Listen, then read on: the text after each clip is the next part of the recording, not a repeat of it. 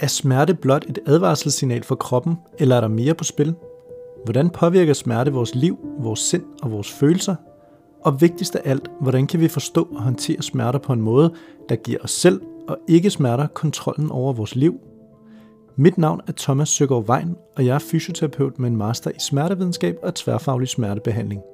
I denne her podcast vil jeg udforske smerte i alle dens former og farver, og samtidig dykke ned i de seneste videnskabelige opdagelser, og naturligvis give dig gode råd med på vejen. Alt sammen, så du kan komme tættere på en hverdag uden smerter. Velkommen til Smertefri Hverdag.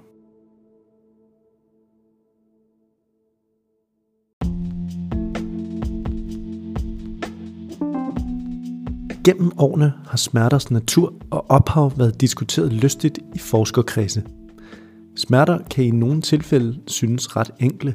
Det kan fx være den meget specifikke smerte, man får i foden, når man netop har vrikket om på anklen.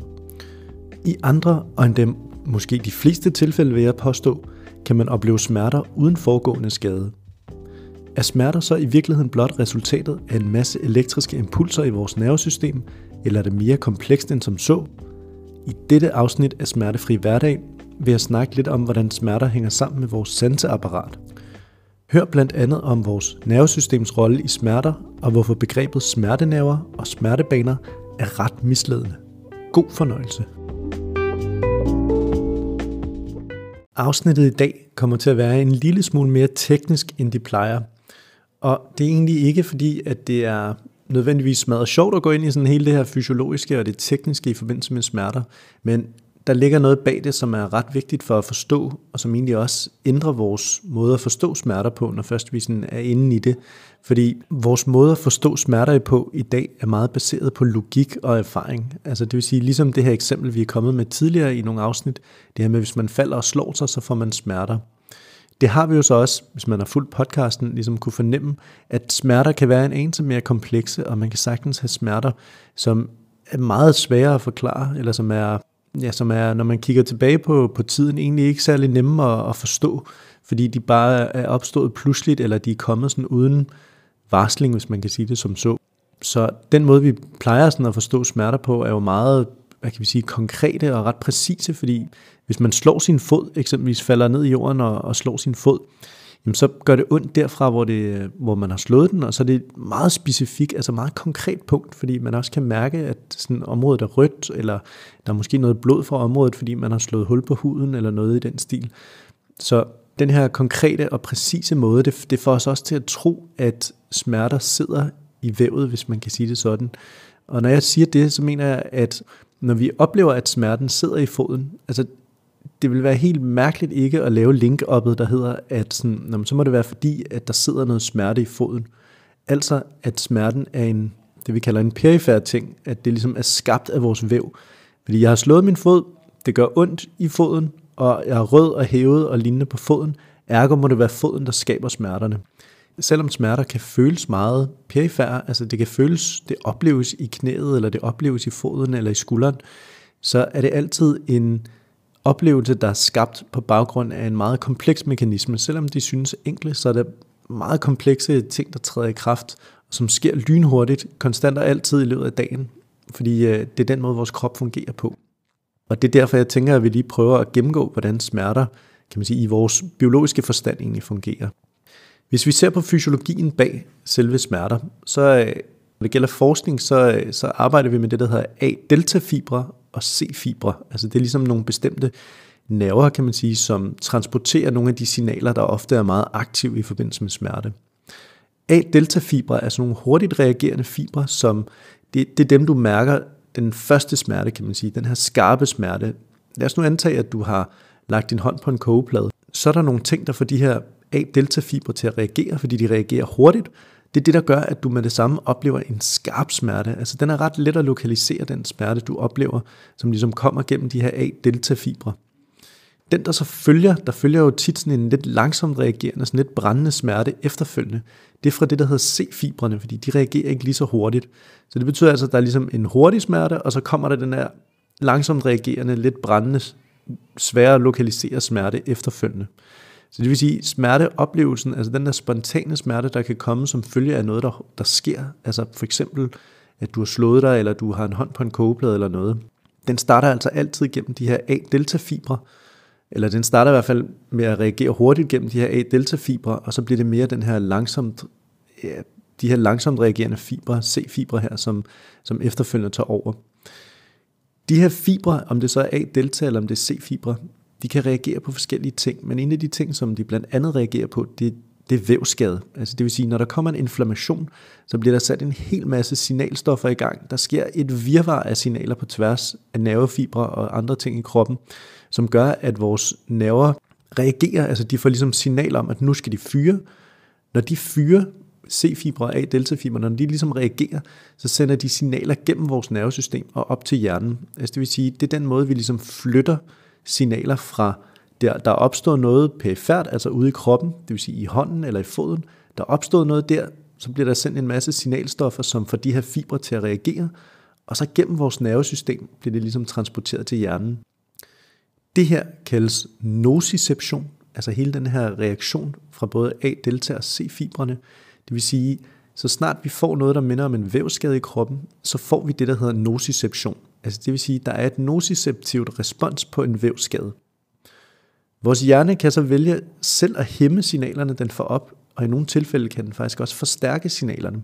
Det vil sige, lad os bare for lethedens skyld antage, at der bliver sendt 10 signaler op. Det er med på. Det er en grov forsimpling, men lad os for eksempel skyld sige, at man slår sin hånd, og så bliver der sendt 10 signaler til vores hjerne. Vores hjerne har en indbygget mekanisme, som gør, at man kan hæmme de her signaler. Det vil sige, at vores hjerne kan enten vælge at sige, okay, jeg slår nogle af de her signaler ned, så det kun bliver til 4, jeg skal tage stilling til, i stedet for 10, eller den kan vælge at sige, jamen, jeg vil faktisk forstærke det, jeg vil raise det, ligesom et pokerudtryk for eksempel, og så siger den, jamen, så vil jeg hæve det til 20 signaler for eksempel. Igen, det her det er meget, meget forsimplet sat op, men det er for at prøve at forstå, eller for at prøve at forklare, hvordan vores hjernes hæmnings- eller forstærke mekanismer ligesom kan gøre, at den kan skulle tage stilling til flere signaler eller færre signaler.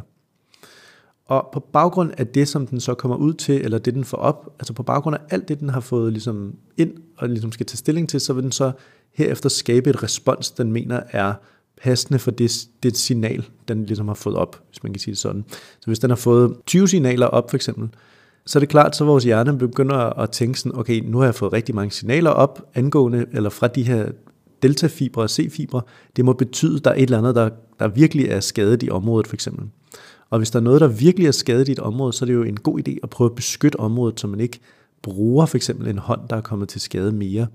Og en god måde at undgå at bruge et område på, det er ved at give smerte i et område. Fordi hvis vi oplever smerter i et område, det første vi har lyst til, det er at beskytte området, og det sidste vi har lyst til, det er at bruge området. Så det er ligesom en måde, vores hjerne kan få os til at regulere vores egen adfærd på, så vi altså får en mere skadesophilende adfærd også efterfølgende. Altså netop det her med at beskytte os selv, ikke? På den måde. Hele den her proces, der ligesom foregår, når man får en vævsskade, det gør altså, at vores nervesystem, eller det vi kan kalde kroppens periferi, altså alt det, der ligesom vores sanseapparat, det der gør, at vi sådan kan mærke ting udadtil, det betyder altså, at det bliver lidt omdannet til et meddelelsessystem, kan vi kalde det. Altså det vil sige, det der sker perifært ude i kroppen, om det så er hånden, foden, ryggen, maven, alle mulige forskellige ting, det der sker sådan uden for vores nervesystem, uden for vores hjerne, men stadigvæk inde i kroppen, de er altså spækket til med ting, der kan meddele vores hjerne om, hvad er det, der sker.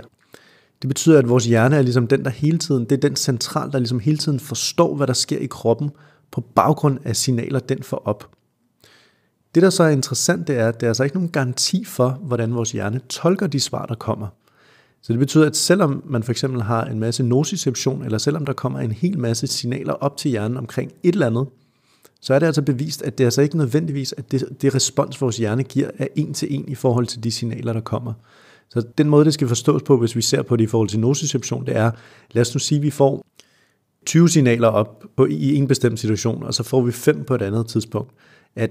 Så den måde, man kan reagere på det på, er at sige, okay, men så burde vi så have en rigtig, rigtig stærk smerteoplevelse, når vi har 20 signaler, og så når vi har 5 signaler, burde det bare være et lille smertesignal for eksempel. Altså at vi reagerer med smerte, som ikke er lige så kraftigt på den måde.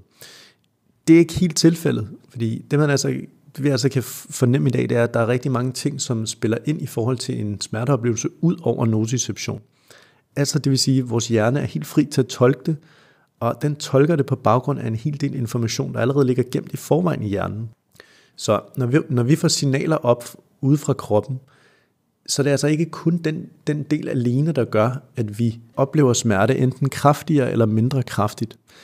Det skal altså forstås på den måde, at lad os nu igen antage, at man får 10 signaler op. For det første er der den her mekanisme, vi snakker om før, hvor vores hjerne faktisk selv enten kan hæmme eller forstærke signaler, som den ligesom får op. Det vil sige, 10 signaler, du sender, lad os nu sige igen, 10 signaler, der kommer fra hånden, fordi man har en hånd på en kogeplade. Det er ikke nødvendigvis, at når det resultat skal tolkes på, at så er det 10 signaler, der står til sidst. Det kan både være 5 signaler, det kan være 25 signaler, det kan være rigtig meget forskelligt. Der er altså noget, der kan moderere de antal signaler, vi får op, som hjernen ligesom skal forholde sig til. Den information, der ligger gemt i vores hjerne i forvejen, det er altså baseret på, kan man sige, hele vores liv, hele vores identitet, hele vores person. Altså der er rigtig, rigtig mange ting, der ligesom ligger gemt, rigtig meget information, vores hjerne ligesom allerede har gemt på sig, som den også inddrager i forbindelse med en smerteoplevelse. Et godt eksempel kan fx være, hvis du er vokset op uden de store problemer, f.eks. herhjemme i Danmark, så er det tit, at hvis man pludselig oplever smerte og ikke er vant til det, så vil man tolke det som, at sådan, nu er der noget helt galt, og man har tit set det her med, at hvis ikke man er vant til at opleve smerter, så reagerer man ret kraftigt på det til at starte med, fordi det er noget, der er så uvant for en. Så man har tit en tendens til, at den smerteoplevelse, man så får, hvis der sker noget, den bliver ret kraftig, fordi at man ikke er vant til det, og man har ikke noget sammenligningsgrundlag, der ligesom kan retfærdiggøre, hvad der er, der sker. Omvendt kan man sige, for eksempel hvis man har været, det er jo et ret grelt eksempel, men lad os nu sige, at man har været udsat for tortur eller noget fra et borgerkrigshærget land eller noget i den stil. Det man altså typisk kan se, det er, hvis man har en referenceramme, som er meget værre end det, man oplever, så vil det, at man går ind i en dør for eksempel, det vil føles vidt forskelligt for den person, der aldrig normalt oplever smerter, kontra en anden, der har været udsat for eksempel tortur. At der vil det måske blive tolket tit sådan mindre, altså det vil blive negligeret mere, eller det vil blive mere sådan, nå ja, det var jo ikke så meget, altså på den måde. Det betyder sådan set bare, at det er ikke nødvendigvis, altså det er jo svært at sige, men det er jo ikke nødvendigvis, at man får færre signaler op, altså det kan sagtens være et lige så kraftigt respons, som vores nervesystem reagerer på, men vi får bare ikke samme smerteoplevelse, fordi der er andre ting gemt i hjernen, der er andre tolkninger af vores hjerne, forstår den situation, vi bliver udsat for anderledes fra person til person. Og det gør altså også, at smerteoplevelser kan være anderledes, at man ligesom har forskellige referencerammer i forhold til smerte.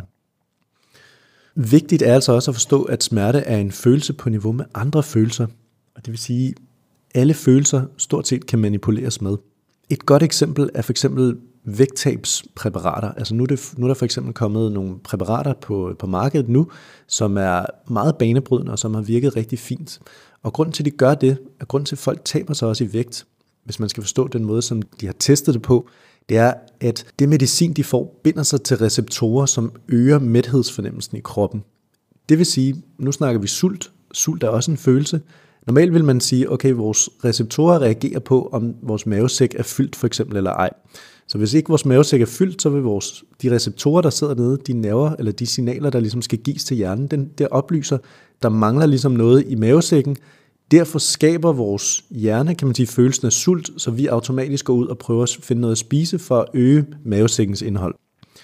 Det interessante er jo så, at vi kan lidt manipulere med det her ved at få et lægemiddel, som for eksempel binder sig til de samme receptorer, som fortæller vores hjerne, at vores mave, altså at vores mave er fyldt. Så det vil sige, at vi kan altså fortælle vores hjerne gennem det her medicin eller gennem det her lægemiddel, at vores mave er fyldt, selvom den faktisk ikke er fyldt. Så det vil sige, så spiser vi mindre, fordi vi ikke har lyst til at spise, fordi vi ikke føler behovet for det, selvom der faktisk er mindre mad i mavesækken. Så på den måde kan vi faktisk egentlig manipulere gennem vores meddelelsessystem, kan vi ligesom fortælle vores hjerne en ting, selvom virkeligheden ikke nødvendigvis altid er den rigtige. Så på den måde er det ikke altid en objektiv sandhed, det vores hjerne ligesom skal vurdere ting på baggrund af. Så det er egentlig bare signaler og ting og sager, som den ligesom bliver forholdt sig til. Og det er både signaler, den får ind, men også signaler, den ligesom, altså information, den ligesom allerede har lagret på forhånd. Så det er en kæmpe kompleks oplevelse, når det er, vi oplever smerter. Og det gør altså også, at det her begreb smertenerver for eksempel, og smertebaner, det er ret misvisende, fordi det indikerer, at smerter er skabt ude i kroppen. Hvis jeg siger, at jeg har en smertenave, så betyder det, at når jeg rammer lige præcis den smertenave, så ved jeg, så gør det ondt i 100% af tilfældene, fordi det er ligesom en nerve, der transporterer smerte udefra. Men smerte er ligesom en følelse. Det svarer lidt til at sige, at vi har sultnerver rundt omkring. Hvis vi havde sultnerver, ville det her lægemiddel for eksempel ikke kunne virke i forhold til at øge mæthedsfornemmelsen, fordi sultnerven jo hele tiden ville blive aktiveret, så snart der ikke var mad for eksempel tilbage. Men det betyder altså bare igen, at vores nervesystem er et meddelelsessystem. Altså det vil sige, at vi får ting at vide, vores hjerne får ting at vide gennem vores nervesystem. Og så skal den ligesom forholde sig til, hvad for en følelse skal jeg så skabe på her efterfølgende. Så når man snakker om smertenerver og smertebaner, så er det altså lidt en myte, hvis vi kan sige det sådan, fordi der er ikke noget smerte, der bliver transporteret til hjernen. Smerte er et output fra hjernen. Altså smerte er et resultat på baggrund af en hel masse andre signaler. Så det man ligesom kan sige, det er, at vores hjerne bliver fodret med signaler, som for eksempel nociception og en hel masse andre ting også, blandt andet også, hvad temperaturen er i rummet, om der er noget, der er trykker, om der er kemi i luften, andre ting for eksempel. Altså vores nervesystem opfatter afsindigt mange ting hele tiden, og hvis vi skulle forholde os til hver eneste signaler, vi får, så vil vi være stresset i vores hoved, fordi der kommer så mange signaler konstant, vi hele tiden skal forholde os til. Det interessante er så egentlig, at man kan sagtens have nociception i kroppen, uden at mærke smerte. Altså det er altså ikke en til en, som vi snakkede om før. Det gør også, at smerte er egentlig ikke sådan en direkte, hvad kan vi sige, proces styret udelukkende af elektriske impulser, som vi ellers tidligere har forstået det som. Igen, for at tage eksemplet fra før, hvis du har 10 signaler, der kommer fra en kogeplade omkring din hånd, så har du 10 signaler, der kommer igennem de her A-delta- og C-fibre, altså det her, du får 10 styks, hvad kan vi sige, nociception op til hjernen. Som sagt før, der er så mange ting, der ligesom enten kan hæmme eller forstærke det her respons. Så om man har en hånd på kogeplade, vil få folk til at reagere fuldstændig forskelligt. De fleste vil have smerter ret hurtigt, fordi det er en kraftig smerteoplevelse. Men det betyder altså, at responser kan være meget forskelligt. For nogen så vil man bare lige tage den af, altså så let som ingenting, og for andre så er det noget, der gør ondt rigtig lang tid efterfølgende også, fordi det ligesom har sat gang i nogle ting. Men vi ser altså, at man sagtens skal have nociception, for eksempel hvis man får, lad os nu sige, en rift eller et eller andet. Der er også mange signaler, der bliver sendt, men i mange tilfælde, så vil man ikke få den vilde smerteoplevelse ud af det. Nogle gange vil vi faktisk ikke engang registrere det, fordi der er så mange processer, der ligesom kan træde i kraft og ligesom kan få det til enten at blive værre eller føles bedre, og nogle gange også ignorere det på den måde. Så man kan altså godt have nociception i kroppen, man kan godt have de her A-delta- og C-fibre, der ligesom reagerer, uden at man sådan mærker det. Så på den måde er det ligesom, de processer foregår hele tiden i kroppen. Det er bare kun nogle gange, vi oplever smerte. Jeg læste på et tidspunkt et studie, hvor man havde taget 200 mennesker, som var, hvad kan vi sige, lige i aldersgruppen og lige i erhvervsgruppen også for at få ondt i ryggen, eller de var disponeret for at få ondt i ryggen. Og det man gjorde, det var, at man fulgte dem her over 5 år, hvor man sagde, okay, hver halve år, der scanner vi de her mennesker i ryggen, for ligesom at se, hvordan ser det ud kontra, hvordan har de det. Og det viste sig så undervejs på de her 5 år, der var der omkring 50 mennesker, der fik kraftige smerter, altså det vil sige smerter i ryggen over i hvert fald omkring 6-12 uger. Så det er altså det, man kan kalde ikke bare almindeligt forbigående smerter i ryggen, hvor man lige har et hold i ryggen en dag eller to, men altså folk, der har haft ondt i længere perioder undervejs med smerter i ryggen. Og det man så gjorde, det var, så prøvede man at scanne dem lidt hyppigere, dem der fik ondt i den periode, for ligesom at se, er der noget, der ændrer sig fra gang til gang i forhold til, når de ikke havde smerter og når de har smerter. Og det man kunne se i 84% af de her tilfælde, det var, at der var ingenting, der havde ændret sig overhovedet i ryggen, når man scannede dem fra den ene dag, hvor de havde smerter, eller hvor de ikke havde smerter, til den anden dag, hvor de pludselig havde rigtig mange smerter. Og selvom smerterne varede ved, var der ingenting, vi overhovedet kunne se, altså sådan ud fra et fysiologisk point of view. Det var ikke fordi, de havde fået sådan en diskusprolaps, det var ikke fordi, der pludselig var sket et eller andet. Det betød altså, at smerterne var opstået meget spontant, og vi kunne ikke se årsagen til smerter, fordi tit er det jo sådan, at så går vi ind og scanner, og så ser vi, okay, der sidder et eller andet, som vi måske ikke engang kan være sikre på, ikke sad der før, men der var ingenting at se på dem her. Og det betyder altså, at når man for eksempel får en vævsskade, som ligesom fremsætter, eller som ligesom fremkalder det her nociception, vi har snakket om, der var altså ikke nogen indikationer på, at der skulle være et eller andet, der bare har sat gang i en hel masse nociception i kroppen, for eksempel, selvom de fik mange smerter. Så selvom de ikke havde fået en vævsskade, altså selvom der ikke var sket noget i 85% af de her tilfælde, så oplevede de stadigvæk pludselig en kæmpe smerte. Og det leder altså også videre til den måde, sådan, som mange mennesker har det på i dag. Når de får smerter, så kigger de tilbage og bliver tit spurgt om, sådan, hvad er det, der har igangsat dine smerter? Og man kan ikke svare på det, fordi det bare er kommet sådan lige pludselig. Og det, der virker det altså usandsynligt, at der pludselig skulle være sket en eller anden proces, hvor man bare har fået en hel masse nociception, altså hvor der bare er kommet virkelig mange, hvor der bare er blevet fyret til de her nerver, som ligesom sender tilbage til kroppen om, at der skulle være en vævsskade, fordi der er ikke en vævsskade. Når det her sker, så kalder vi det et overbeskyttende nervesystem, altså hvor vi ligesom snakker om, at der bliver fyret mere, end der egentlig bør gøres. Altså det vil sige, hvis der objektivt ikke er en skade, så bør der heller ikke fyres så meget svarende til, at der er en skade for eksempel. Det giver ret god mening, men det er meget svært at arbejde med, eller det er meget svært ligesom at forstå, hvorfor det er sådan. Men vi ved bare, at det er en proces, der ligesom sker. Og på den baggrund er det en vigtig ting at vide også, hvad kan man gøre for eksempel, hvis man mistænker, at man har det, der hedder et overbeskyttende nervesystem. Så til den her uges 3 gode råd, der snakker vi om, hvordan man selv kan forsøge at dæmpe det, vi kan kalde et overbeskyttende nervesystem. Og når vi snakker overbeskyttende nervesystem, bare lige for at få det helt på plads, så er det altså de her situationer, hvor man kan sige, der er ikke noget foregående, der er sket til, at man ligesom har smerterne. Det er ikke, fordi man har faldet og slået sig. Der er ikke nogen ting. Der er faktisk intet, der har ændret sig. Og man er blevet undersøgt i den forstand, at man kan konkludere, at der ikke er noget vævsskade. Altså, der er ikke nogen, det er ikke, fordi man har vrikket om på foden eller nogle andre ting. Så hvis man oplever kraftige smerter, til trods for, at der egentlig ikke i gåseøjne burde være noget galt, så kan det altså være, fordi man har det, der hedder et overbeskyttende nervesystem, hvor vores hjerne ligesom enten bliver fodret med for mange signaler, eller der er en eller anden form for signalforvirring, kan man sige, omkring vores hjerne, som kan gøre, at den tolker det, som om, at der er noget, der er rigtig farligt, selvom det egentlig ikke burde gøre ondt. Så det første gode råd, der er at forsøge at tage det roligt, også i dine tanker. Når jeg siger det, så mener jeg, at der er rigtig mange ting, som forskning efterhånden har konkluderet, kan hænge sammen med smerter. Eksempelvis selvfølgelig vævsskade, som hvis man har en kraftig vævsskade, den kan være en stor primus motor til, at man oplever sine smerter.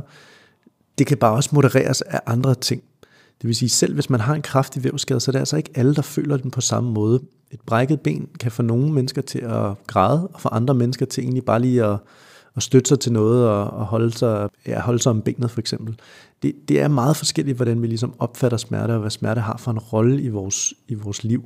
Så på den måde, så er der mange ting, der kan moderere, hvor ondt noget gør.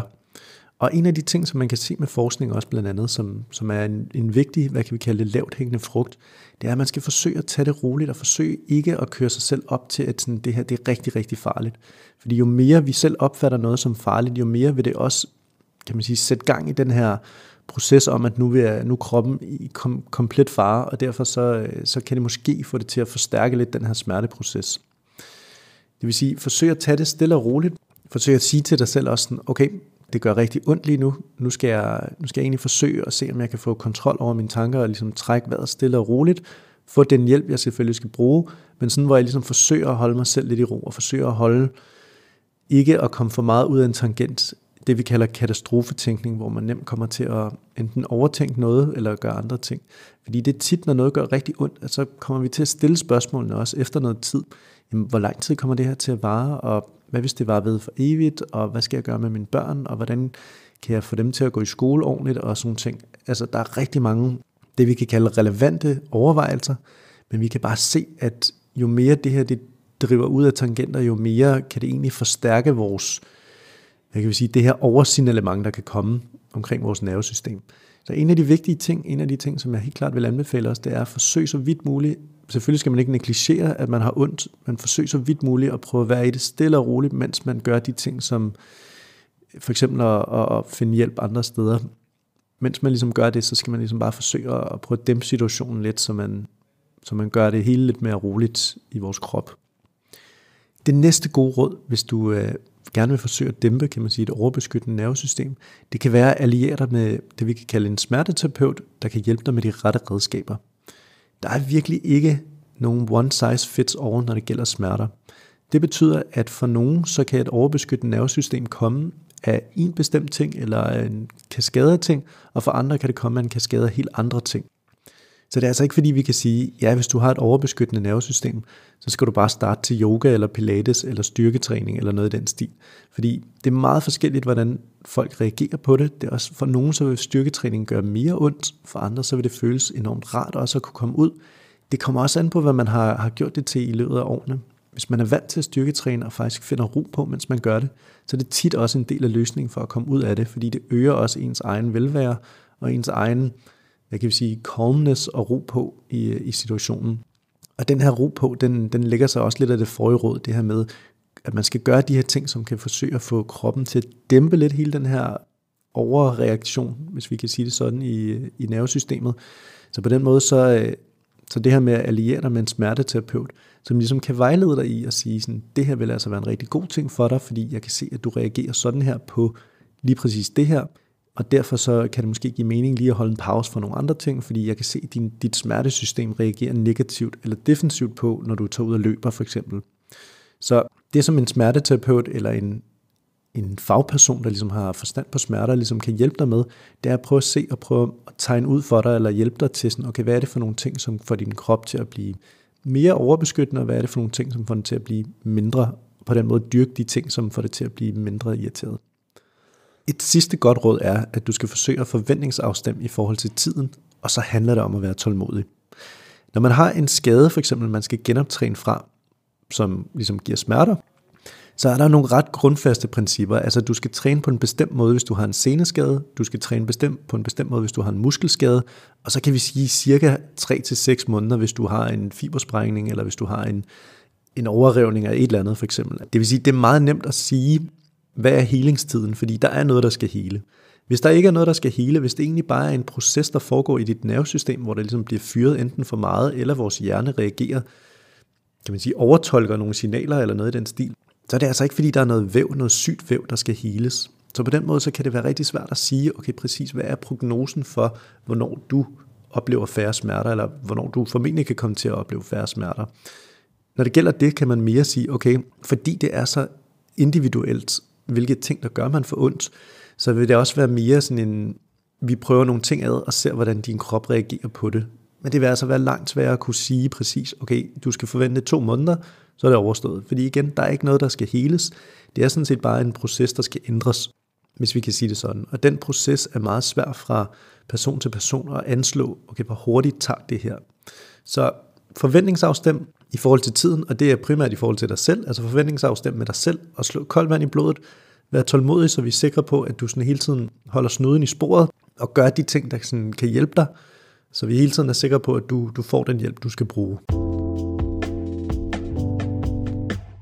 Der er ingen tvivl om, at når man oplever smerter, så sker det på baggrund af en lang række komplekse processer i vores krop, nervesystem og hjerne. Vores hjerne bruger i høj grad vores sanseapparat i kroppen til at igangsætte det rette respons, uanset om det så er en smerteoplevelse eller ej.